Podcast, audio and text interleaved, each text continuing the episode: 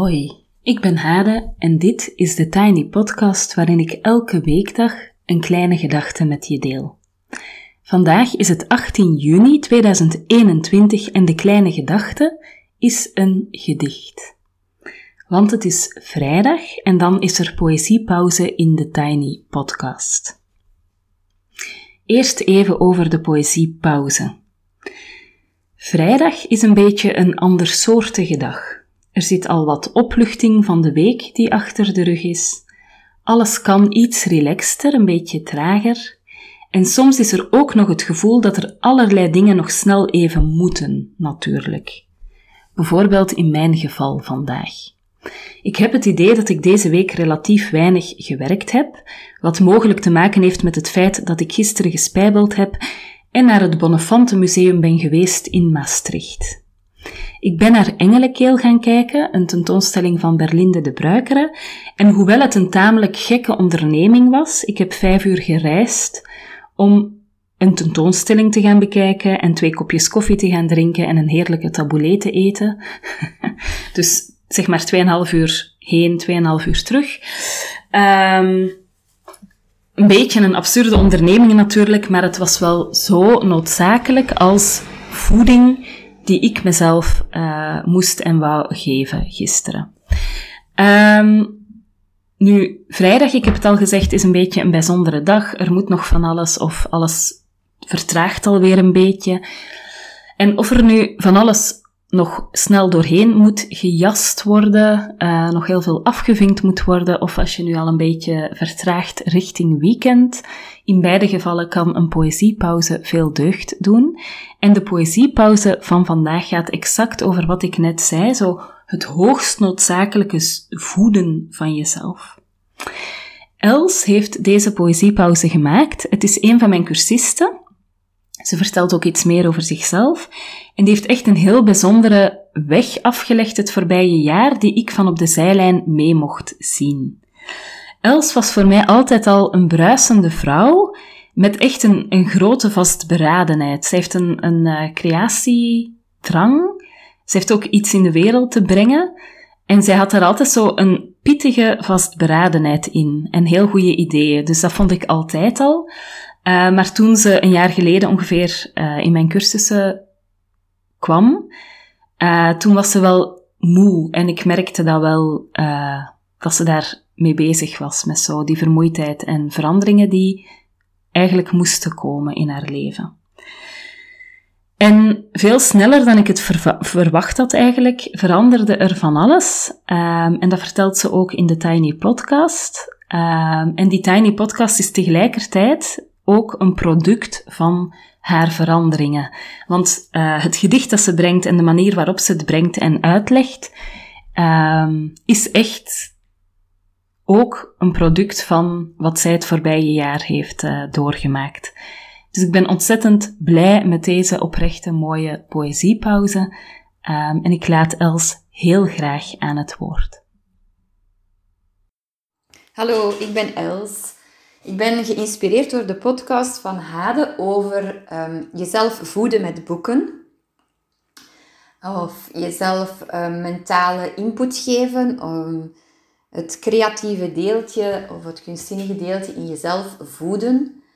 Um, ik ben intussen 40 en ik volg een opleiding tot leerkracht Nederlands. En wat ik nu doe is heel expliciet mezelf voeden met uh, informatie over de taal, met gedichten, teksten um, uh, ja, informatie over van alles en nog wat. En dat maakt me dus echt ontzettend blij. Ik heb uh, in mijn vorige job, die ik 15 jaar gedaan heb, was ik uiteindelijk zo moe. En het heeft me dan wel een tijdje gekost om te beseffen dat uh, ja, ik de enige ben die dat creatieve of kunstzinnige deeltje in mezelf moet voeden. Want anders word ik gewoon serieus chagrijnig. En ja, dat doe ik nu echt al een jaar en ik ben daar echt heel blij mee. Uh, dus ik geniet ook wel elke vrijdag van de poëziepauze. Al moet ik bekennen dat um, gedichten mij vroeger niet echt veel aanspraken. En ik denk ook voor leerlingen in secundair onderwijs zijn gedichten vaak te hermetisch of te ingewikkeld. Dus ik vind dat wel een heel leuke ingang uh, om te vertellen wat poëzie met jou doet of wat een gedicht met jou doet. Op die manier uh, hoor je ook van anderen hoe zij uh, naar poëzie kijken en wat daarbij belangrijk is voor hen. Ik heb daar dus eens over nagedacht en voor mij komt een gedicht echt tot leven en word ik ook echt gevoed als ik dat analyselaagje daarbij krijg. Dus in de opleiding doen we dat dan ook, zo close readings, uh, woord voor woord lezen en eens bekijken uh, hoe de dichter dat heeft aangepakt om dat, tot dat gedicht te komen. En als ik dat laagje erbij krijg, dan gaan er precies nog meer deuren open voor mij. En ik word daar dus echt gelukkig van. Vandaar dat ik dat dus eens wat doen in de poëziepauze. Ik ben nu aan het studeren. Ik heb zaterdag examen. Um, ook letterkunde. En ik wou graag een gedicht uh, voorlezen en daarbij vertellen uh, welke stijlfiguren dat daarin zitten. En hoe de dichter dat dan aanpakt. Um, ik heb dit gedicht gekozen omdat het over de zon gaat. We hebben eindelijk na zoveel regendagen terug zon op onze huid, warmte die we kunnen voelen en licht dat in onze ogen straalt. Um, en deze auteur, Hans Andreus, heeft dat gedicht 70 jaar geleden geschreven en het gaat over liggen in de zon. Liggen in de zon. Ik hoor het licht, het zonlicht. Pizzicato. De warmte spreekt weer tegen mijn gezicht. Ik lig weer, dat gaat zo, maar niet dat gaat zo. Ik lig weer, monomaan, weer monodwaas van licht. Ik lig lang uit in mijn huid te zingen, lig zacht te zingen, antwoord op het licht. Lig dwaas, zo dwaas, niet buiten mensen dingen, te zingen van het licht dat om en op mij ligt. Ik lig hier duidelijk, zeer duidelijk, lig zonder te weten hoe of wat. Ik lig alleen maar stil. Ik weet alleen het licht van wonder boven wonder. Ik weet alleen maar alles wat ik weten wil. Het is geschreven door Hans Andreus en het komt uit Muziek voor Kijkdieren en hij heeft het geschreven in 1951. Na de oorlog dus. Ehm, en dit gedicht is wel typisch voor de jaren 50. Na de ellende en de desillusie van de oorlog hadden dichters eigenlijk nood aan een ander soort omgang met de taal, omdat um, ja, algemene opvatting was, we zijn in het leven geworpen, we moeten er maar gewoon van maken. Iets van proberen te maken. En de mensen zijn wolven voor elkaar. Ehm. En de taal zoals we dat nu, tot nu toe hebben, uh, gedichten zoals we tot nu toe hebben gemaakt, die bieden eigenlijk geen antwoord meer. Het klassieke rijm, het metrum, het mooie ritmische gedicht, biedt ons eigenlijk niks meer. Um, en de, de vijftigers, die dichters, die willen de taal gebruiken als een soort van proefondervindelijk uh, instrument om eens te kijken van als we de taal meer um, automatisch woorden achter elkaar schrijven, meer laten komen, eens kijken wat er dan komt. Um, vanuit een soort experimentele manier van omgaan met, uh, met woorden. En dat zie je hier ook in bijvoorbeeld dwaas, zo dwaas. Dat zijn woorden die eigenlijk niet echt naast elkaar horen, maar ze hebben niet echt een duidelijke betekenis. Het is eigenlijk aan jou als lezer of als luisteraar om er zelf iets van te maken. Dat is echt typisch voor die vijftigers. Liggen in de zon. Ik hoor het licht. Ja, licht kan je voelen of ehm, zien, maar um, het licht proeven of het licht ruiken of het licht horen zijn zintuigen die we niet echt associëren met licht en dat noemen we een synesthesie. Dat zijn dus verschillende zintuigen die samengaan. En dat komt wel eens vaker voor. Dus binnenkort kan jij ook zeggen, oh, een synesthesie. Dus ik word daar wel blij van, van dat te weten. Ik hoor het licht, het zonlicht. pizzicato. De warmte spreekt weer. Ja, normaal kan de warmte niet echt spreken. We zijn dat meer gewoon van personen die spreken. En als dingen dan menselijke karaktertrekken krijgen in een gedicht, bijvoorbeeld bloemen die lachen of vijvers die uh, zwijgen of zo, de warmte spreekt weer. Dat is een personificatie als stijlfiguur. Hij maakt er eigenlijk, Hans Andrees maakt er ook een taalspel van. Hè. Licht en licht met CHT en GT, dat zijn homoniemen, dus die klinken hetzelfde, die woorden klinken hetzelfde, maar ze hebben een verschillende uh, betekenis. En dat woordje licht komt de hele tijd terug. Uh, ik denk ook het licht dat hij nodig heeft na de oorlog, na die donkere periode. Um, en hij speelt met dat woordje. Het is eigenlijk een taalspel. Zo dwaas, zo dwaas. Niet buiten mensen dingen. Ik lig weer monomaan, weer monodwaas van licht. Monodwaas is een woord dat hij zelf heeft bedacht. Het is een neologisme, een nieuw woord dat hij heeft uitgevonden. Voilà, dat zijn maar enkele dingetjes waarbij dat je in eerste instantie kan genieten van, van een gedicht over licht, vind ik dat dan eigenlijk dat dat precies nog meer spreekt tot mij als ik die analyse uh, heb beluisterd.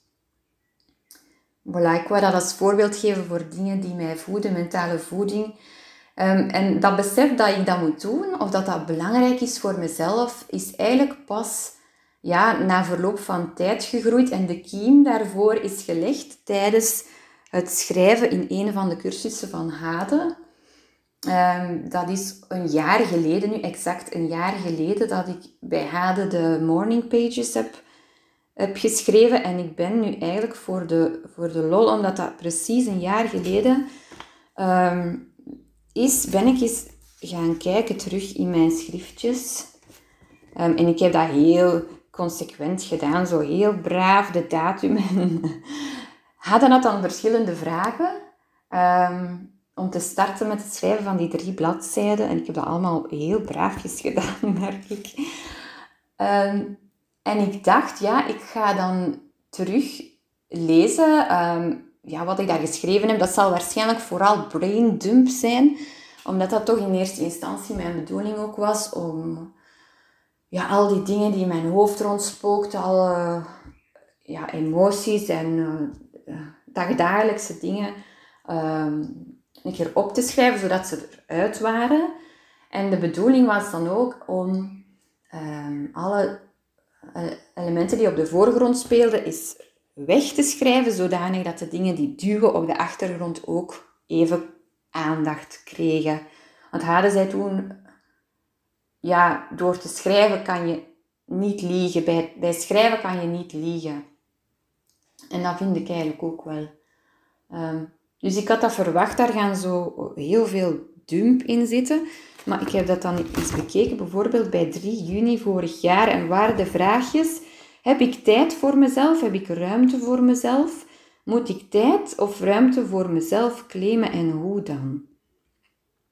En dat start dan eigenlijk met het beschrijven van een aantal um, contacten met een aantal vriendinnen enzovoort, over een wandeling, etc. En dan komt dat eigenlijk bij een aantal citaten die ik heb overgeschreven uit de Ontembare Vrouwen.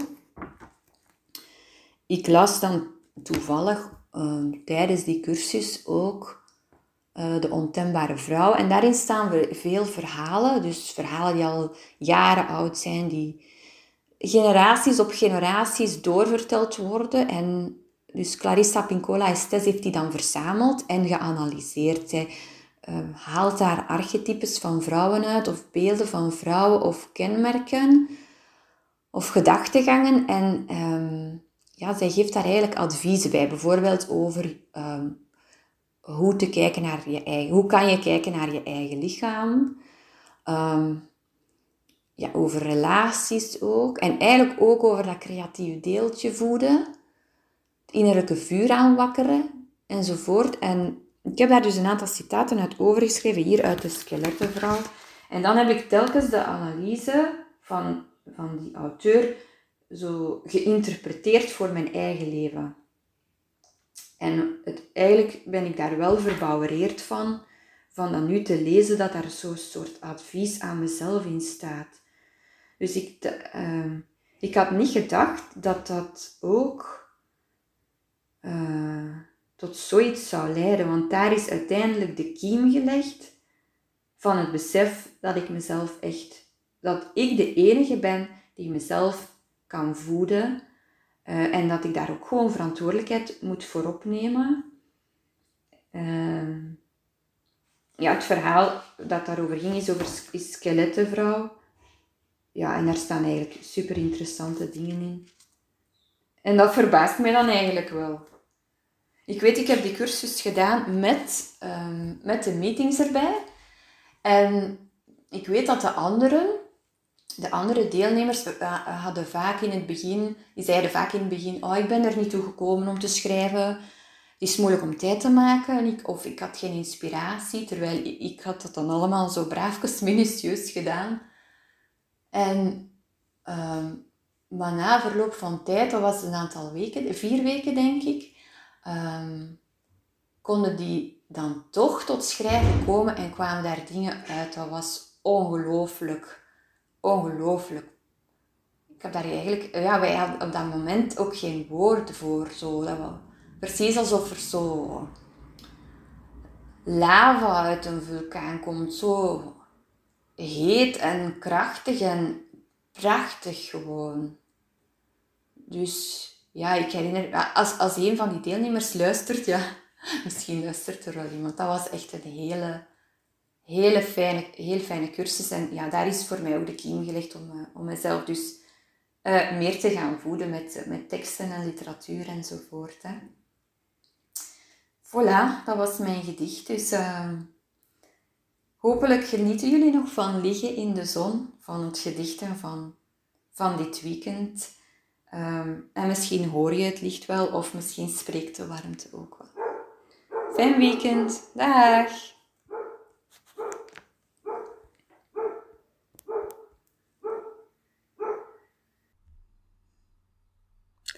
Dankjewel Els voor deze poëziepauze. Dankjewel Evelien, mijn partner in poëzie. Um, Evelien en ikzelf hebben deze uh, rubriek met elkaar ik denk dat het, ja, het was Evelien haar idee. En we hebben deze rubriek met elkaar in de wereld gekregen op vrij korte tijd. Uh, dus Evelien is mijn partner in poëzie. Ik zet haar fijne blog ook nog een keer in de show notes. Dankjewel aan jullie om te luisteren. En heel graag tot maandag, want dan checken we in met elkaar. Tot zover de Tiny Podcast voor vandaag en meteen ook voor deze week. Je kan me volgen op Instagram, TheTinyPodcast. Als je je abonneert via bijvoorbeeld Google of Apple Podcast, in Spotify of in je favoriete podcast-app, krijg je telkens de nieuwste aflevering in je overzicht en dat is dus elke weekdag.